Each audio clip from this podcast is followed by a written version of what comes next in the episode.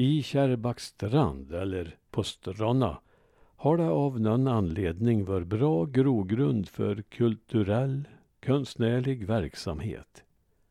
Därifrån har det kom bildkonstnärer, skribenter och musikanter. Idag ska jag berätta om en skribent som heter Oskar V Persson som kom ifrån Vallhia i Kärrbackstrand. Jag presenterar honom i en artikel i Värmlandsbygden den 25 oktober 2007. Rökstugornas folk stod det i rubriken. År 1931 kom det ut en bok som hette Rökstugornas folk. Den handlade om svedjefinnarna som slagit sig ner i norra Värmlands skogar på 1600-talet och den var skriven av en debutant som hette Oskar V Persson från Kärrbackstrand. Böcker från denna landsdel var mycket ovanliga på den tiden och den bör ha väckt en del intresse och nyfikenhet. Utgivningen skedde genom Svenska Allmogeförlaget i Vetlanda. Idag är boken en raritet. I förordet ursäktar sig författaren lite och säger att det redan torde finnas tillräckligt med litteratur om finnskogarna. Men han menar att sägnerna är många och han vill återge något av det som berättats från hans förfäder.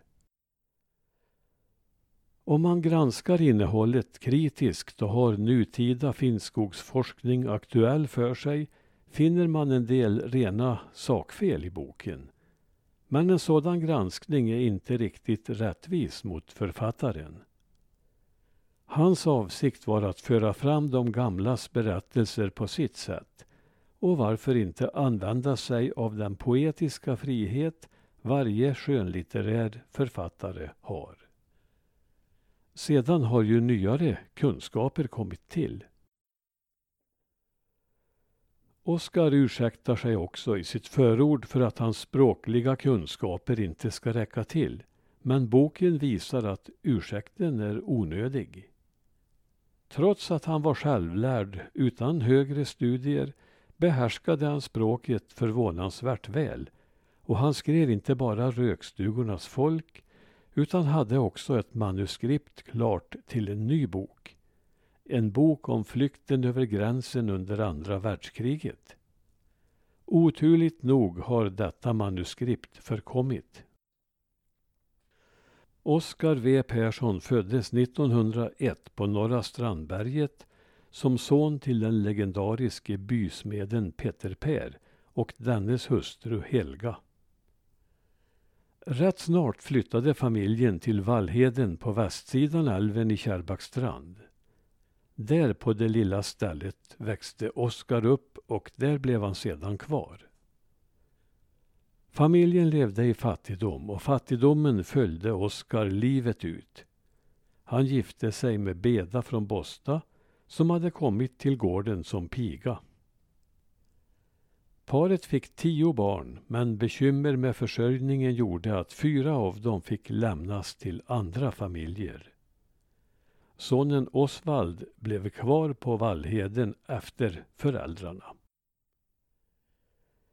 1937 byggde Oskar om huset till ett mindre på samma plats men inte förrän 30 år senare drogs vatten och slask in. I skogsbrynet intill byggde han 1950 en lillstuga där han enligt Osvald ofta satt när han skrev. Torbjörn Berglund Kärrbackstrand är dotterson till Oskars bror Julius och han minns Oskar mycket väl. Han kände honom som en person som var generös mitt i sitt eget armod och han ser en förklaring till fattigdomen i att Oskars ägor inte räckte till för att föda en ko. Familjen hade dessutom många munnar att mätta. Skogsarbetet var Oskars huvudsakliga försörjning men han hade ord om sig att inte arbeta med detta mer än absolut nödvändigt. Hans håg låg åt diktandet Och detta är väl en annan anledning till fattigdomen. Här ligger egentligen en tragik i de gamla skogsbygderna. Antingen fick man flytta från orten, annars fick man ta skeden i vacker hand och bli skogsarbetare. Och det är ju självklart att detta inte kunde passa alla. Oskar hörde nog till dem som skulle ha arbetat med annat. Han var inte den kärnfriska person som hans bror Julius, min morfar, säger Torbjörn. Han led av ledgångsreumatism i sin ungdom och var ingen kraftkar. Visst slet han hårt under hela sin livstid, men skogsarbetet var inte lätt för honom. Ändå var han mycket förtjust i att vistas i skog och vildmark. Oskar byggde en liten stuga långt borta i skogen vid Torpfall och där låg han över när han var på skogsarbete. Den lilla stugan i skogen blev möjligen också en kär reträttplats från världens strider och en lugn plats för författande. Den var inte mycket större än att den rymde en sovplats. Stugan kom till när han var vid Torpfall på arbete men inte hade någonstans att övernatta. Han frågade då skogsägaren om han fick sätta upp en liten koja av toppändar och skräpvirke och det fick han. Huset blev nog bättre än vad skogsägaren hade tänkt med öppen spis, fönster och en smal våningssäng. Men liten. Dessutom byggde han en vedbod och ett staket runt om. Oskar har beskrivits som en känslig person som också kunde vara sällskaplig och utåtriktad med fantasi och kvicka repliker. Men i stort sett tycks han ha varit som de flesta andra. Något rus kunde han ta, ibland på hemgjord så kallad lura. Men eh, det var inte vanligt. Brorsdottern Ester Sölvebrand mindes honom som en begåvad person och det hände att han författade någon tillfällighetsdikt när han kom och hälsade på. Ibland tackade han för kaffet med en dikt. Han var också väl insatt i bygdens historia och visste vilka som var släkt med vilka. Sonen Osvald hade några dikter bevarade efter fadern och lät mig ta del av dessa för ett antal år sedan. Maneret var det traditionella med stark påverkan av Dan Andersson i likhet med många andra skogsskalder. En religiös ton kunde förmärkas och en stark medkänsla med dem som slet i det tunga skogsarbetet. Men i dikten Sommar i skogen skriver han ut sin besvikelse över vår Herre. Någon enstaka dikt blev publicerad i Finnbygden men de flesta skaldestyckena lämnade aldrig Vallheden. Mycket är för alltid borta.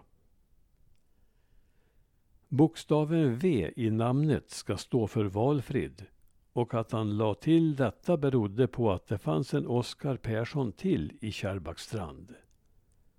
Ofta skrev Oskar sitt namn med W istället för V. Oskar W Persson dog 1968 och hans beda 1972.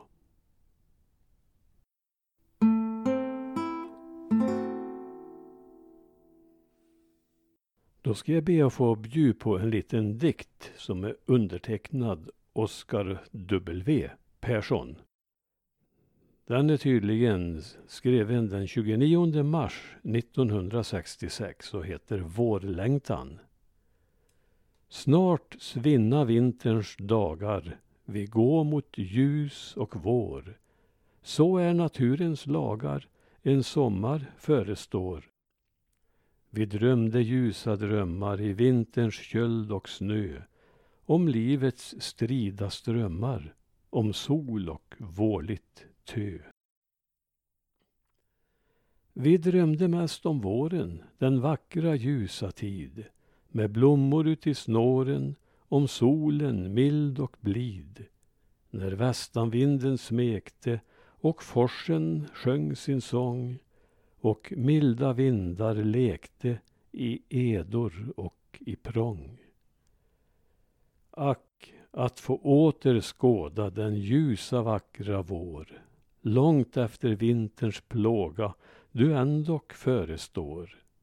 Men uti sommarns hetta, när solen bränner het, vi längta efter detta, den tid då kölden bet.